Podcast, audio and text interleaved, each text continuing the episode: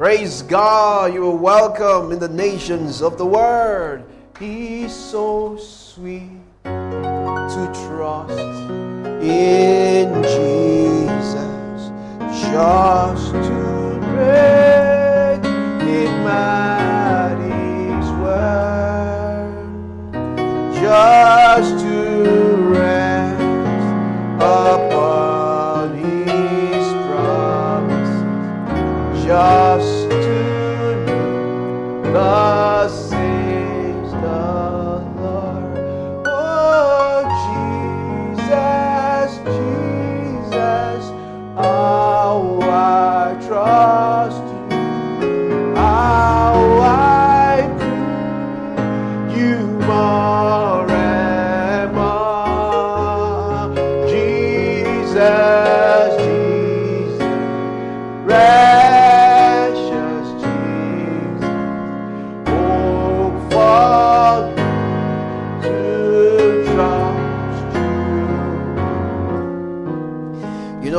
it's very important. Um, I just want to share everyone has a salvation story.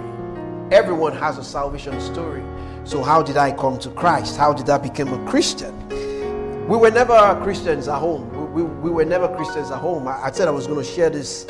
I, I shared this on Yoko's Yoki Zozo in church. That was um, over 15 years ago. And um, so, how did I become a Christian? I wasn't from a Muslim background. I was we were, we were Christians, foundationally Christians, by religion Christians. If they outline Christian, Islam, traditional religion, um, we were Christian by religion, but we weren't really Christians. But I remember in 1990, 91, 1990 especially, I followed one of my older niece to her school, and in another school while while they were there and it was a premium school. It wasn't a local school like some of us attended a local school. It, it was a premium school you know and i saw the way people were behaving. They were actually collecting their results. I, I saw the class of parents that came. I saw the class of students that came pupils that came to that school.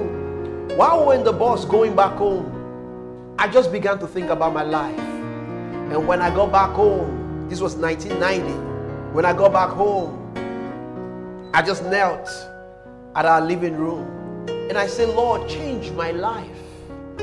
Change my life. Take my life. Use it for your glory. 91, I moved to high school. And I especially want to thank God for the Deeper Life Christian fellowships that came to our high schools early in 1991. I was in JS1 and they came early and uh, the, fellowship started. And there were a lot of brethren at that 91 had moved to the Foursquare Gospel Church, which I want to thank that church also, the Foursquare Gospel Church. Thanking God for the church and the ministry. And I, in the fellowship, brothers, there were several brothers from the Foursquare Gospel Church. So we were all together in that fellowship in school, in the school fellowship. During the break time was when we used to have the school fellowship. But the Deeper Life was the one coordinating it. That's why I'm thanking God for them also. Um, the Deeper Life Fellowship, the, the people they sent from their church to the schools to come help the students with the word. They will share with us the word and they will share the outline with us in the school fellowship. But prior before now, I never used to go to church. But I had a friend, I had a very great friend. I had a very great friend by the name of Victor who invited me to church. See, there are a lot of people out there, they don't go to church on Sunday. Christianity, I know it's not about going to church alone, but you must learn the power of invitation. You must learn to always extend invitation to people. So he came to invite me. But there were several times I want to go to church. I will get on the middle of the road. When I'm almost there, I will just think, oh, my people that knew me in my primary school, in my elementary school, will see me and they will laugh at me because I never used to go to church. So I would just walk back home. I did that several times. I would just walk back home. You know, till one day, my friend said he was going to come to pick me. And he came one of those Sundays and he waited for me to finish my housework, my house chores. And he waited and we went to church together. This was 1991. And since then, I have loved to always go to church. So you must learn the power of invitation. If you have a family member that sits at home and doesn't go to a place of worship, a local church, you know, you must learn to encourage them and say, you know what, I'll come and pick you. We will go together. We will sit together. Because there's some of them, they, you know, come into a church. They feel, oh, oh, we didn't know I've been a sinner. We didn't know I, I was very wicked. We didn't know I was, no, no, no, no. You know, learn. You tell the person, we'll go together. We'll go together. That's exactly what, that was exactly where my story changed. And in 1992, blessed God, I met with the person of the Holy Spirit. I received the Holy Spirit in the baptismal class of the Sunday school. Thank God for Sunday school. Thank God for Sunday school. Oh, glory to God. In 1993, for the first time, I graduated as a full worker. I was young, a young teenager. I graduated as a full worker in the Foursquare Gospel Church in 1993. You know, and I, I, thank God for them. We will go to the camp meetings at Ajebo Camp. We will go to those to, the, to those to those camp meetings, the junior high crusader meetings, the, the senior high crusade meetings. That's how we, we were going as young people and we will go for the for the competition for a, a, quiz competition for the bible. That's one of the ways i learned the bible you know and through the sunday school every sunday. The the the, the memory verses that you must know you say them and you get the prizes. I want to thank god for those churches. That's how i came up. And in 96 i migrated with several of my friends to christ embassy love world Christ was where I was for 19 years. And it was supernatural. And all through my school, in, in college, all through my high, my, my, my, school, my college days, uh, migrating from, the one, uh, from, from one institution to another till I graduated and I was ordained in school and I started working. I was there all through. I was in Christ all through. But one thing, why have I told you a bit of my salvation story? Listen, we're product of many meetings. There is no self-made man. There is no self-made man that can succeed in this life. It has to be by it has to be a God-made man. Listen, I, I know some people will say, "Oh, be original, be original." Uh, see, nobody dropped from the sky. You went through someone. You went through somewhere. You went through some people. You learned under some people. You went for meetings. Those were what we did. We went for the meetings, for the school of faith. We went for the foundation school. We went for the school of faith. We went for the faith clinics. We went for the night of bliss. We went for the day of bliss. We went for all this program. We went for the total experiences. We would travel as students who travels interstate. We went for the youth conferences. We went for the ladies and men in ministry meetings. We went for the charismatic renewal conferences because of our passion for Christ. So we're product of many meetings. Nobody was made overnight. It's been a journey. It's been a journey. And God saw the journey ahead. God saw the journey ahead. God has seen your walk. God has seen your ways. We don't transform overnight. It's a process. We grow in these things.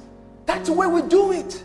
We grow in these things and we grow in the things of the Spirit. And that's why I encourage you. You must attend a local church. You must have where you fellowship. You must have where you worship. You must have where you are serving. See, in the house of God, you must learn to serve in the house of God. You must learn to contribute your own in the house of God. It's so vital. It's so vital.